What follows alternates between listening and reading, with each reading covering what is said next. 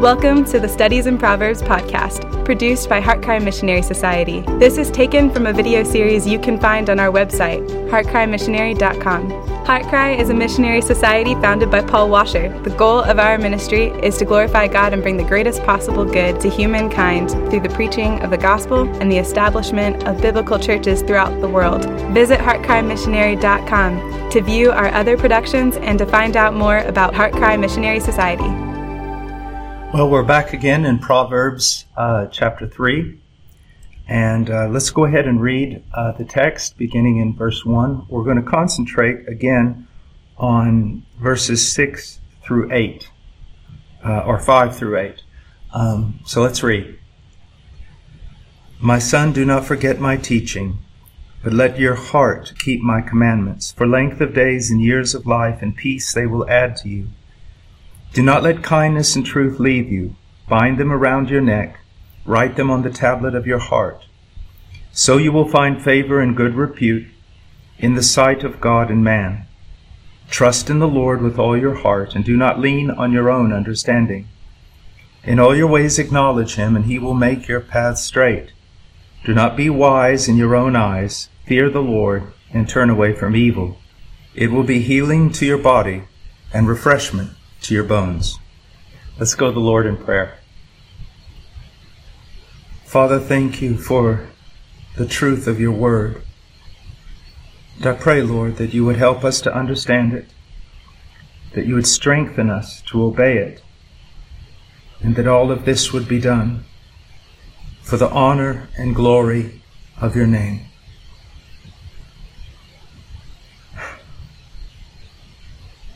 Father, please help us. In Jesus' name, amen. All right, we're now in verse 6. Just a quick review of verse 5. Trust in the Lord with all your heart and do not lean on your own understanding. Uh, there's two walls to lean on the wall that is God, or the wall that is you or someone else.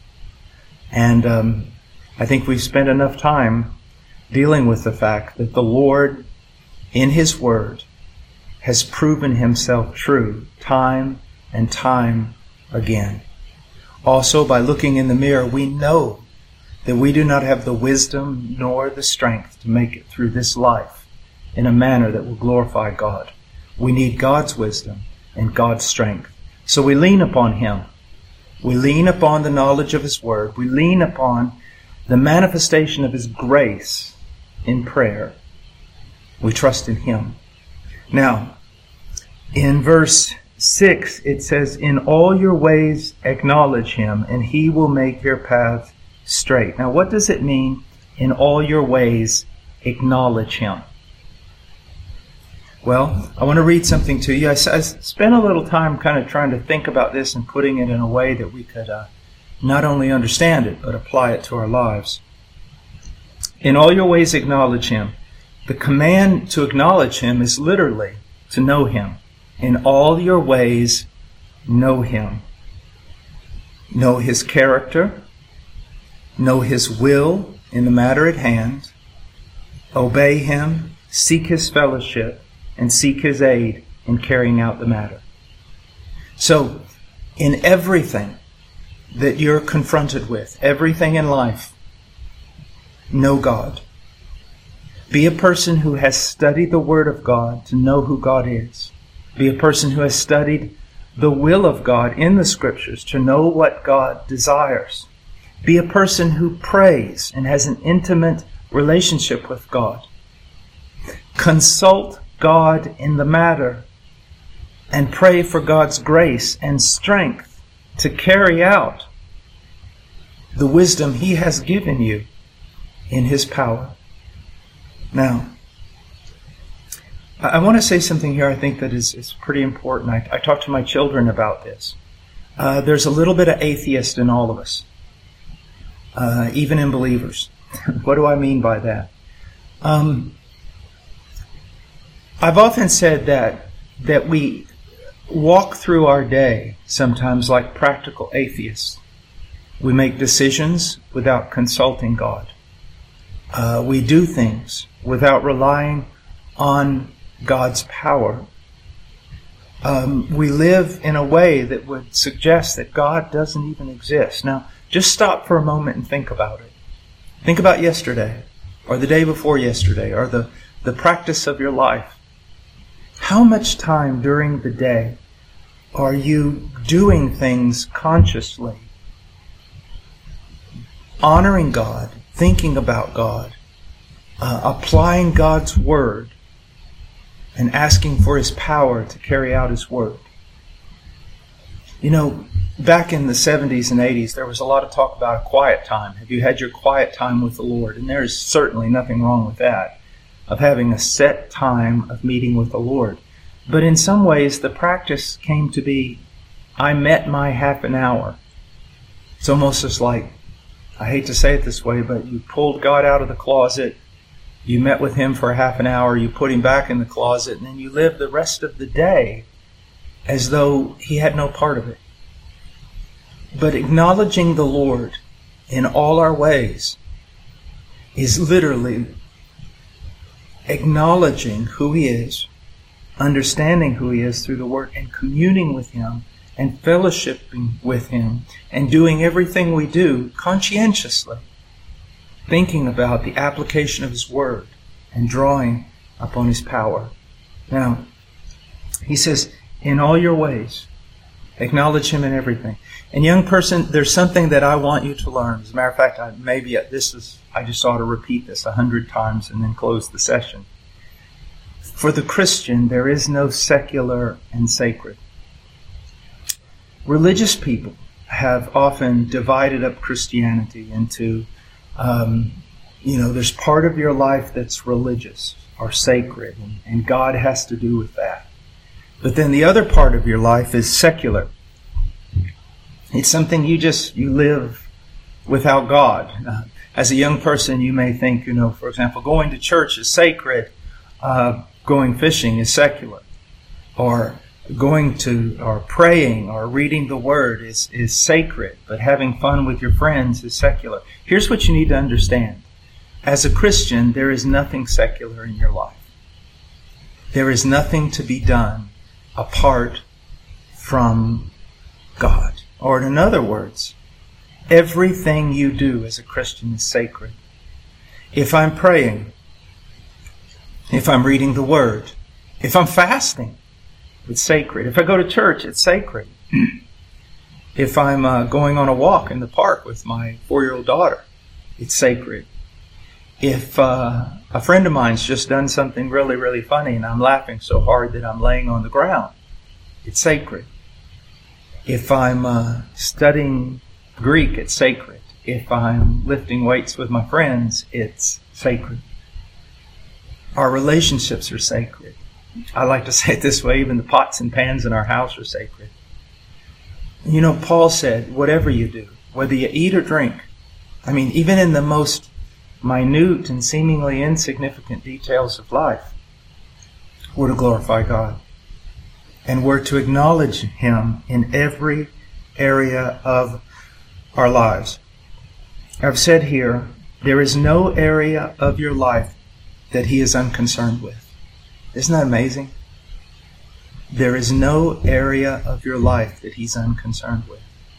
Now, I don't want to to trivialize our relationship with God. I don't I don't want to say something here that's superficial and funny, but you know, even when my daughter wanted my uh, my 13 year old wanted a dog last year, I, we, we talked about it. I told her to pray about it. I told her to ask God, you know, to give her the kind of dog she needed to have and, and everything else.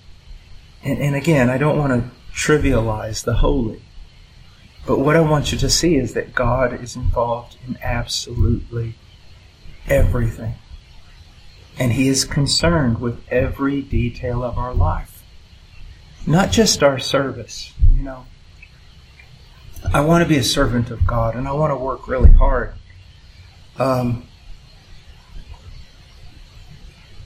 and I am a servant. Doulos in Greek, a slave. But I'm more than that. So are you. I'm a son. And just like, you know, my little daughter and I, we went walking. She likes to walk by this creek. We went down by the creek yesterday, and she loves to play in it. You know, I'd rather kayak rapids, but we're standing there in a creek that is six inches deep. Um, it's not necessarily something that I would do by myself, but because she's there and because I love her, it's of great concern to me. And it is of great fun to me to be in the creek with her. Because of her. God is concerned about every aspect of your life. And that's why you shouldn't think I'm going to go over here and do something that's apart from God. There's no area of your life. Here I go. Here I go yawning again. there is no area of your life that He is unconcerned with. But also, there's no area of your life in which the Lord is to be shut out. Do you hear me? You stay over there, God. I'm going to go do this. And that's what I was talking about with the quiet time. And you should have a quiet time, a time that you spend alone with the Lord.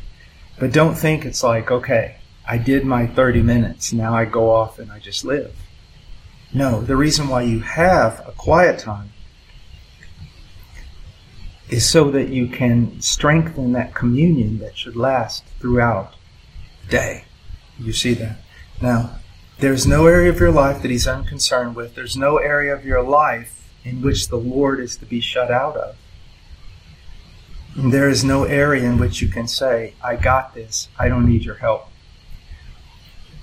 Did you hear me say that? There's no area of your life where you can say, Lord, I got this. I don't need your help. You need His help to breathe. You can't breathe apart from Him. You can't put, even the atheist cannot put two rational thoughts together and come to a conclusion apart from Him. Do you understand me?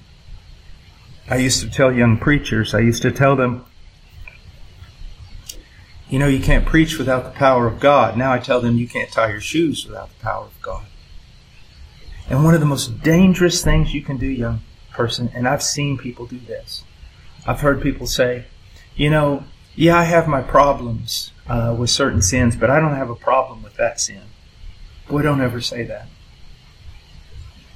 If you don't have a problem with a certain thing, you could quickly have a problem with that thing. You can be nothing and you can do nothing and you can guard yourself from nothing apart from the grace of God. You need God in everything. In everything. So, positively, in all your ways, acknowledge Him. In all your ways. God, I need you. I need your wisdom. I need your strength. And I desire your fellowship. I want to walk with you through this. Now, negatively, this is not, we don't have a negative in the scriptures, but it's understood. Positively, in all your ways, acknowledge Him. Negatively, and listen to this language do not pass by Him. Do not pass over him. Do not omit him. Do not ignore him. Do not fail to consult him. Do you understand that? In all your ways, acknowledge him, which means don't leave him out. Don't leave him out. Um, a great um, illustration of this in the scripture we have several actually, but I want to choose a few. In Joshua 9:14, so the men of Israel took some of their provisions and did not ask the counsel of the Lord. Gibeonites knew that God had given Israel the promised land, and so they came to make a pact with Israel. And they met with Joshua and they pretended to be something they weren't. And Joshua believed them. They were deceiving. They, they they pretended like they came from a long, long way away, and they they made they brought old and old bread, and their sad, their sandals looked wore out. So Joshua and the elders they just assumed, well, these people are telling the truth. They've come from a long way, and they want to be a part of the people of God. And it says specifically, so the men of Israel took some of their provisions and did not ask for the counsel of the Lord. And what happened was they found out very quickly they were deceived. Now, Joshua was called upon to do great battles in the name of the Lord, in which he had to consult him constantly. Maybe he thought, this is just a little matter. this is just a little matter. I really don't need the Lord's wisdom. I can figure this out myself. Uh, no, that's not true. That's not true. Little matters, I have discovered also in my own life, little matters can turn into very big matters when you don't consult the Lord. In Isaiah 8, 19 and 20, go ahead and turn there. Isaiah 8.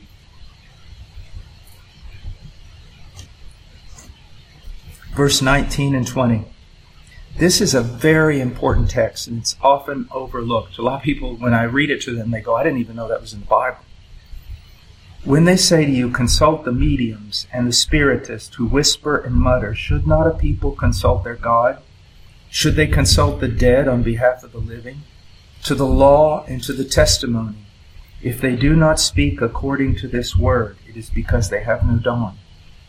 You know, so often not just Christians, but, but preachers. And, and down through history, this has been the case. Um, will consult unbelievers with regard to spiritual, personal matters and will not consult God. One of the things that you have to see is the whole science of, of psychology was actually invented as a contrary discipline to, to Christianity in the scriptures. And we see today in the church, we see it in people's personal lives, we see it everywhere that philosophies that were created by men, many of these philosophies that were actually created in enmity or antagonism to Christianity, are being brought into the church, and people are consulting these things instead of consulting the Word of God. Now, of course, you know, when we talk about medical science and different things like this, true science and, and the blessings God has given through these things, of course we want to consult that. But, but there are so many worldly, anti-biblical um, ideas and opinions and dispositions being brought into the church, and we do not consult God instead of consulting His Word. Or we'll see a pastor that spends most of his time t- teaching psychology and not teaching the Word of God.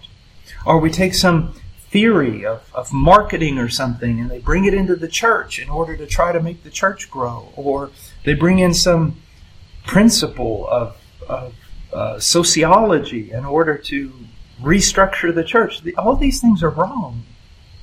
Listen to what he says. When they say to you, consult the mediums and the spiritists who whisper and mutter, they don't have a clear word. They don't have a mutable word. Their theories are always changing. Or they don't, they don't have an immutable word. It's just always changing. Should not a people consult their God? When, when you have a problem with your brother and sister, should you not consult God? God, what should I do in light of this? What does your word say? when when you have a disagreement with your parents lord what what do you say that i should do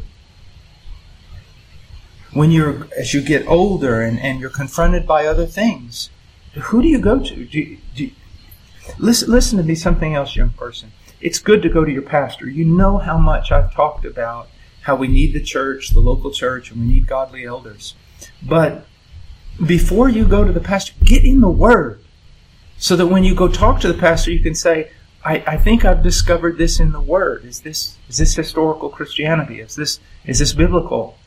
Learn to study the Word for yourself and consult the Lord with regard to the things in your life and the decisions that you have to make. Now, here's something very, very important. Um, if you're going to inquire of the Lord, Lord, what should I do? Then be prepared to obey. You know, there's a thing that uh, pastors kind of say among themselves, and it's this. When people are seeking for counsel, primarily they're seeking for a pastor who will tell them that what they've already decided to do is right. And if they go for counsel and the pastor tells, tells them something contrary to what they want to do, they just go find another pastor.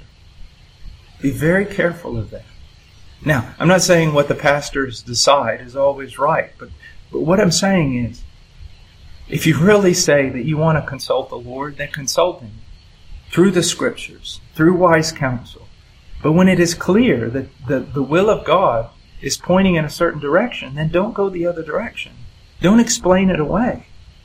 And, and in, in all my years of ministry, I have seen this so often that people come to me only wanting me to affirm what they've already decided to do. And if I don't affirm it, they go find somebody else who will. We must be devoted to Scripture and be willing to go the route that God has laid out in His Word. And, and there's a, a, a really good illustration. We won't go there, but it's in Jeremiah 42. Uh, there, there was a remnant left in, in Jerusalem. And, and they consulted Jeremiah. And they basically said, Jeremiah, find out what does God want us to do. We'll do whatever God says. You know, we we've we've been taken over. We're left as a small remnant. We're suffering. We've learned our lesson. Just consult God, and when God tells you, you tell us, and we'll do what God said. So Jeremiah goes and he consults God, and God says, "Don't go to Egypt. Stay where you are, and I'll take care of you." Now, where they were was devastated by war and famine and all kinds of other things, and they thought, "No, no, no, no, no, no way." So they consulted God. God said, Don't go to Egypt. And what did they do? They went to Egypt. So if you're going to consult God, if you're going to uh, acknowledge Him and ask His will, then also be prepared to obey it. Be prepared to obey it.